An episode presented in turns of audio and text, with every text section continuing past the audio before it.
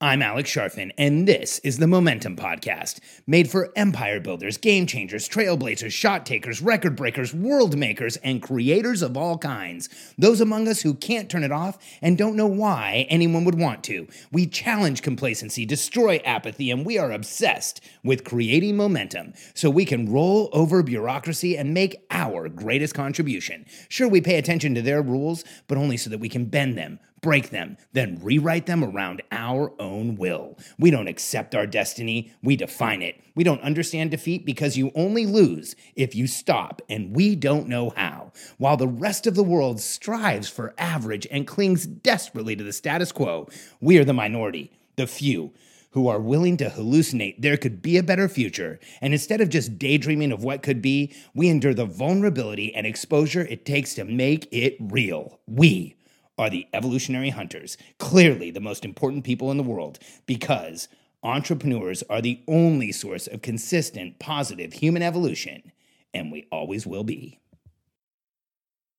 Build only on a solid foundation. These days, it's easier than ever for entrepreneurs to start a business. But is that a good thing? This podcast is going to cover why so many entrepreneurs are exposing their businesses, themselves, and even their families to personal liability that is totally unnecessary. So if you're running a business, listen to the following because I want to make sure you are building only on a solid foundation. Like, let's follow this metaphor. If we were to build a house on a rickety foundation, on a foundation that was unstable, on a foundation that wasn't level, everything in that house is going to be challenged. And whether it looks good or not, over time, you're going to see cracks in the drywall, cracks in what you're doing. You're going to have rickety floors. You're going to have all types of challenges with that home. And eventually, it could cause it to have to be rebuilt. If the foundation is bad enough, you're either going to have to rebuild the foundation or rebuild the house. Either way, it's going to cost you a ton. All of that could be corrected by just creating a solid foundation first. Now, here's the challenge with business today. Starting a corporation, having an LLC, a subchapter S, and a C Corp is easier than it's ever been in history. I remember when I was younger, when we started corporations, we used to have to hire registered agents who physically went into a government office, filed articles of incorporation. It took weeks, sometimes months to get it done. And then you would finally have your EIN number, your employer identification number, which is kind of like a social, social security number, but for businesses. And you could op- operate as a corporation.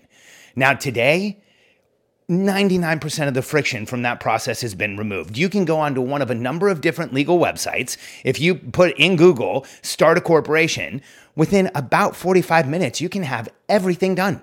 You can have everything filed for the corporation, and as soon as it all gets to the state that you incorporated in, you'll get that EIN number, and it happens in minutes, what used to take weeks or months.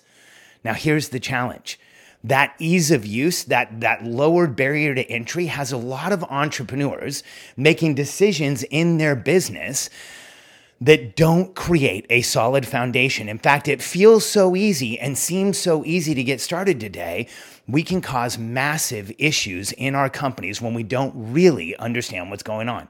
I want to share with you three stories of issues that I've seen just in the past 90 days with entrepreneurs who have started a company did not fortify the foundation and are now going back and scrambling to try and fix it. First, let's start with a simple one.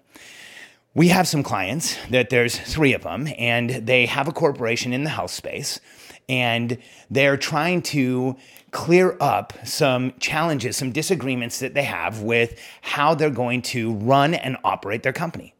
Now, what you should do when you have challenges with running and operating your company in a business where there's three partners is you just simply go to the operating agreement that you wrote when you incorporated and you look at the operating agreement and it should spell out how you resolve issues. It should also spell out things like what do you do if one partner wants to leave the business? What is the reciprocal buy sell agreement? Like if you want to leave, here's the process through which we get you out, but here's how we determine the value. What's the process if something happens to one of the partners in the business? Business. If you don't have these spelled out in an operating agreement, you default to whatever state law is, and a lot of times it can be massively detrimental to the organization. But in this case, here's the problem: these this this uh, three person partnership incorporated using an inexpensive legal site and they didn't create a true operating agreement. In fact, they used some template from the legal site just to kind of check a box that they had it, but they didn't actually do the thinking of what are we going to do when there is a conflict? How do we make decisions together? What do we do when one of us wants to do something, the other two don't? What do we do when one of us wants to leave the partnership? See, when you answer those questions up front, it's a totally different scenario than what they're in today because they started the company about a year ago. It's now headed towards a multi million dollar business. It's become a lot more important to all three of them. And now they're trying to have the operating agreement conversation after the fact, 10 months in when there's money that's been put into the company, when different people are working different numbers of hours, when there's uh, when when what they've done is they've done what they needed to do to make the company survive and thrive, but now there's massive questions as to how they're going to move forward. It's incredibly difficult to make these decisions in retrospect. It's incredibly difficult to go back to the mindset with which you started the company once it's up and running and it's a multi million dollar business. And as a result, they're having to do this in reverse. That is painful. I don't ever want to see you go through this.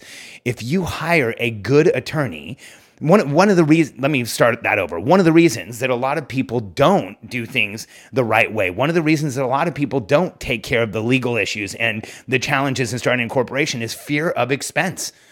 Well, the fact is, if you hire a good attorney to write some articles of incorporation for you and an operating agreement, it can usually be in the one to two thousand dollar range, maybe less.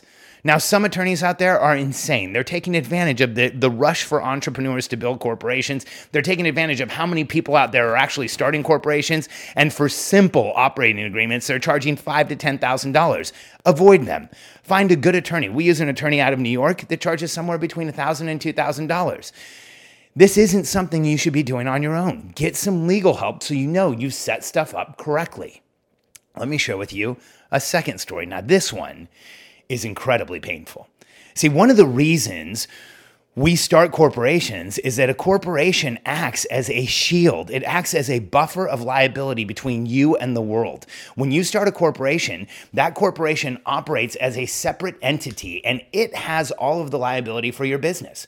So if somebody sues your corporation, or if your corporation does something and somebody sues your corporation, then they're going after that company, not you. So it doesn't matter how much money you have, how big your house is, how much wealth you have. If somebody sues your corporation and wins, and there's no money in the corporation, most of the time, the vast majority of the time, they can't come after you personally. But we have a case where we have a client that started a company about five years ago. And over the course of the last five years, that company has done increasingly well. And in the last few years, they've started to really treat it like a business and do the things you're supposed to do for a business and make sure that they have separate business banking accounts and they're separating the funds and they're doing all those things in the past couple years. Now, here's the problem they've recently been served with a lawsuit by an attorney for an ex employee that has intimate knowledge of the company. And one of the things that that employee knows about the company is that the, for the first few years, and even a few times in recent years, the owner has treated the business bank account as a personal bank account. So when they didn't have money in their personal bank account, they paid their rent bill a few times out of the business. When the business was started, they paid most of their personal expenses out of the business. They were paying for a nanny and for clothes and for groceries and for their their apartment and or their apartment and then eventually their home.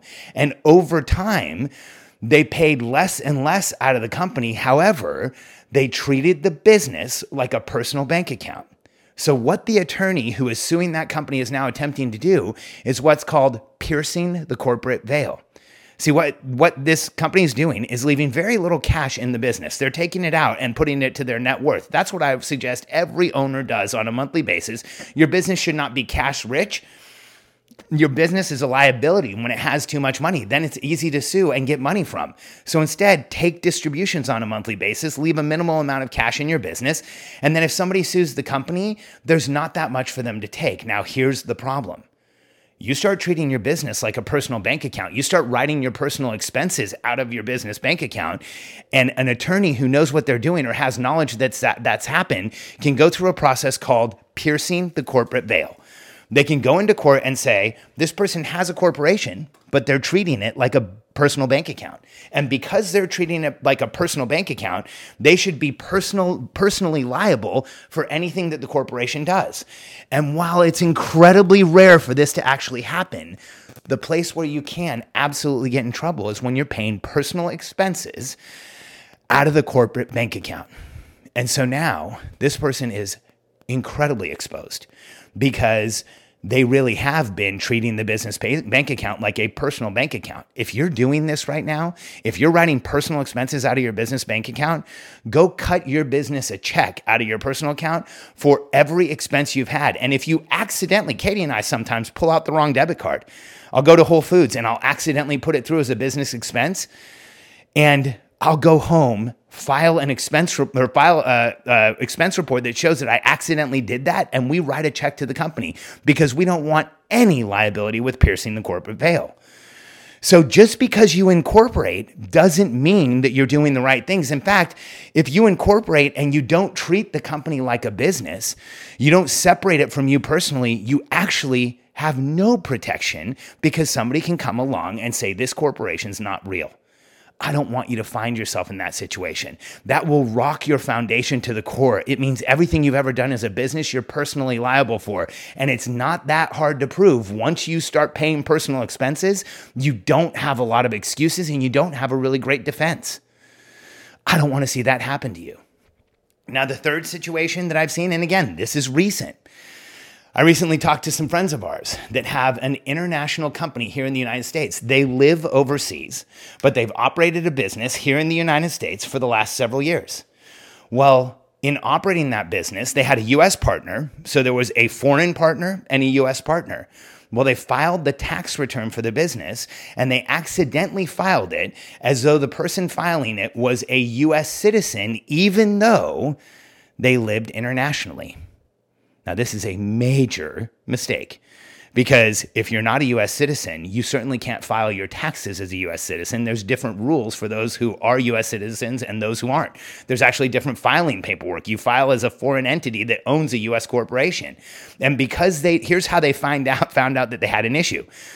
Because they made this mistake in filing, the last time that they tried to get into the country, they were pulled out of the customs line taken to a detention cell, held for over two hours, and asked a long list of questions. Let me tell you something. Until you've been in a holding cell, you don't realize how terrifying it is to be sitting in a room you can't get out of. Two hours feels like two days. When I was younger and I ran an international consultancy, I used to travel to Latin America and I would do trips like Mexico to Colombia to Venezuela to Argentina to Brazil, and then I would come home.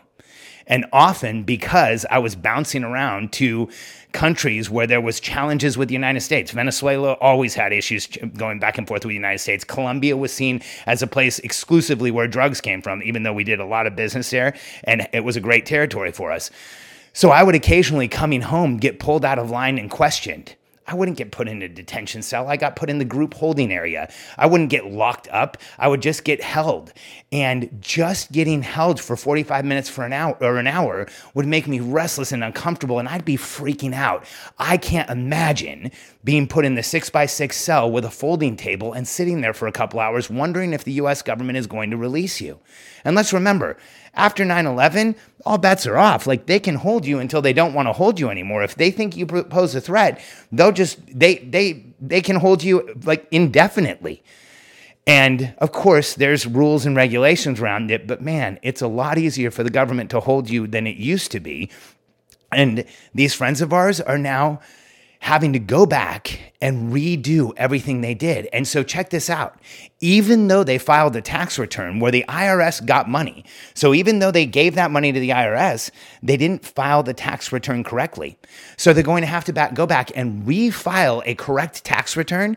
And the IRS kind of loves it when you do that because they can go back and now say, since you're filing this today, here's how late this return is. Here's how many penalties you have because of being late. Here's the fees you've accrued, the interest you've accrued. So, whatever your tax liability was, it's now gone up a significant percentage because you made mistakes in how you filed the taxes. See, building a company on an unstable foundation will get you exposed It will challenge you and challenge your stability, and it might even put you in a holding cell. These things are serious. So here's what you should be doing if you're a corporation right now, make sure you have everything in the right place. You're treating the company like a company. You have separate bank accounts. You're not mixing the business and, and personal expenses. If there is ever a personal expense that accidentally sneaks through, do the paperwork internally to correct it immediately. Talk to an attorney. Make sure that you have your corporation set up correctly, that you have a valid operating agreement, that you have what you need to be a real company. And if you're operating internationally, talk to an international business attorney that can help you understand what you should be doing and file your taxes through an accountant that understands international business. See, this new world of business done or do it yourself business or DIY business is exposing entrepreneurs to an entirely new world of liability. And if you are going to write your own articles of incorporation, if you're going to do the paperwork yourself, make sure you know what you're doing. Katie and I have owned hundreds of companies. We could go file the paperwork ourselves. We know exactly how to do it. We have an attorney do it anyway.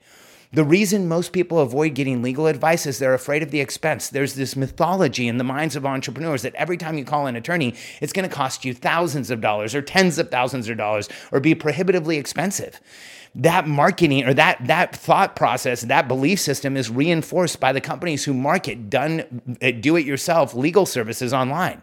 Here's the reality.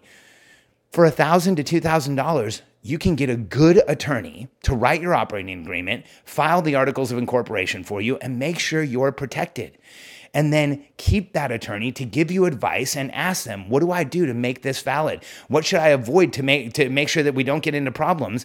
And have them help you write the agreements you need so that you have a solid foundation for your business.